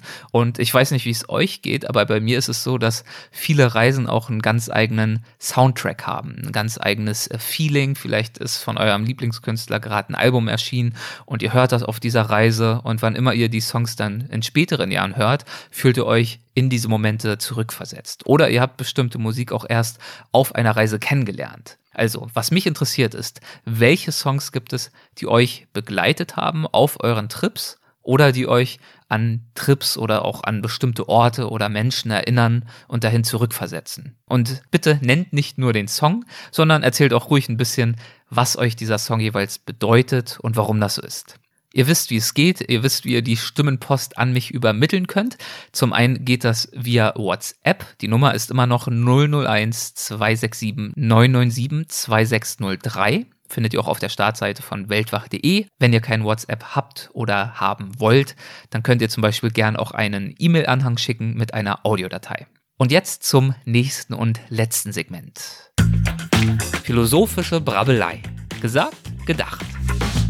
Dieses Mal brabbel ich aber weniger, sondern ich lese einfach etwas vor, und zwar einen Auszug aus einem Vers-Epos. Das Vers-Epos heißt Childe Harold's Pilgrimage und wurde verfasst von Lord Byron, das ist ein britischer Dichter, und er hat dieses Vers-Epos zwischen 1812 und 1818 herausgegeben. Und Schilde, ich hoffe, ich spreche es ungefähr richtig aus, das heißt zu Deutsch Schildknappe. Und es wird dort also die Geschichte eines Schildknappen erzählt, in vielen, vielen, vielen Versen. Aber ich habe mir jetzt hier einen kleinen Auszug rausgepickt, in dem es um die Natur geht. Es geht um Fluten, es geht um Waldespfade, um einsame Wege, Einsamkeit und einfach um die Einsamkeit in der Natur, die aber keine wirkliche Einsamkeit ist. Aber ähm, ich lasse am besten mal den Vers selbst sprechen. Auf Felsen sitzen, über Fluten träumen, sich still ergehen auf schattgem Waldespfad in nie von Menschen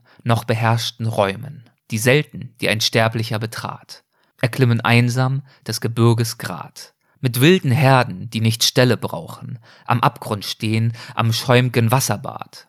Das ist nicht Einsamkeit, das heißt sich tauchen, in die Natur, die Seel in ihre Seele hauchen. Gut, ich hoffe, ich habe es jetzt nicht zu reißerisch betont. Es ist ja eigentlich ein sehr, sehr schönes, äh, sehr nachdenkliches Gedicht, ein sehr nachdenklicher Vers, der wirklich ein ganz besonderes Gefühl bei mir zumindest weckt. Mit wilden Herden, die nicht Stelle brauchen, am Abgrund stehen, am schäumken Wasserbad. Da kann man ja regelrecht sich irgendwelche Klippen an einem Ozean vorstellen. Und dann aber insbesondere die letzten zwei Zeilen. Das ist nicht Einsamkeit. Das heißt sich tauchen in die Natur die Seele in ihre Seele hauchen. Also ich weiß nicht, wie es euch geht. Mir gefällt's und äh, damit möchte ich euch auch dieses Mal entlassen aus der Folge. Ich hoffe, es hat euch gefallen.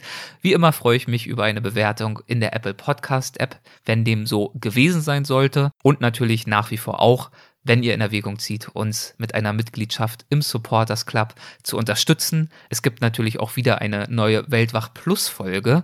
Darin unterhalte ich mich mit Adrian Göldner über seinen Corona-Lockdown in Marrakesch unter anderem. Es geht aber auch um weitere Reisen, es geht um Meditation, um viele Themen rund ums Reisen. Das heißt, wenn ihr schon Mitglied seid und mindestens das zweite Paket abgeschlossen habt oder darüber hinaus was, dann hört euch das gerne an und ich hoffe, auch das gefällt euch. Vielen Dank, macht's gut, ciao.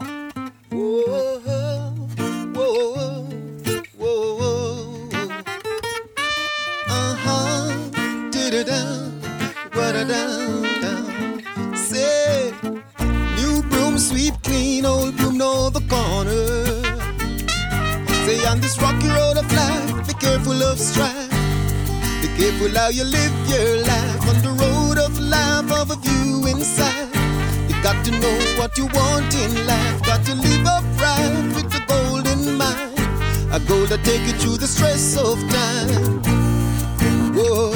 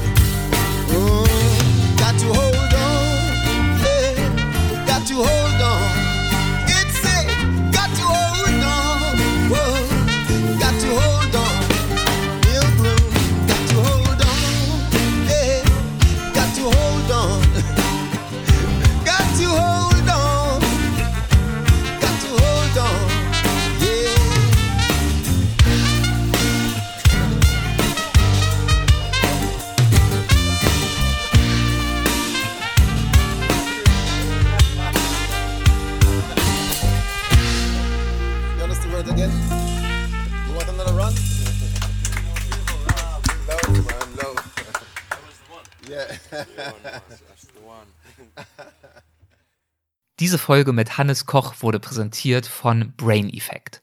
Brain Effect stellt, wie ihr wisst, natürliches Performance Food her und äh, das Motto, dem sich das Berliner Unternehmen verschrieben hat, lautet Erfolg beginnt im Kopf. Und seine Mission besteht darin, uns dabei zu helfen, unsere Ziele zu erreichen und uns in anstrengenden Situationen, wie Hannes sie ja zuhauf erlebt hat, äh, besser zu konzentrieren und unsere mentale Regeneration zu optimieren. Und zwar sowohl im Alltag als auch beim Sport, oder auf Reisen oder auch im Büro. Dabei setzt Brain Effect zu 100% natürliche Inhaltsstoffe ein.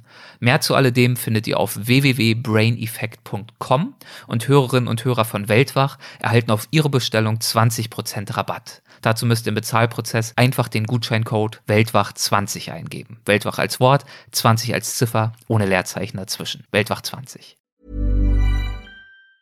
Planning for your next trip?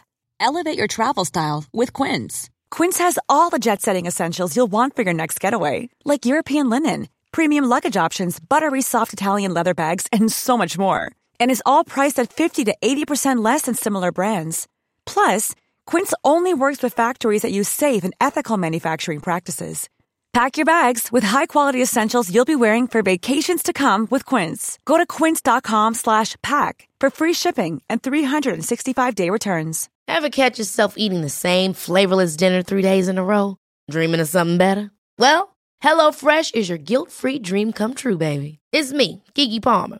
Let's wake up those taste buds with hot, juicy pecan-crusted chicken or garlic butter shrimp scampi. Mm. Hello Fresh. Stop dreaming of all the delicious possibilities and dig in at HelloFresh.com. Let's get this dinner party started.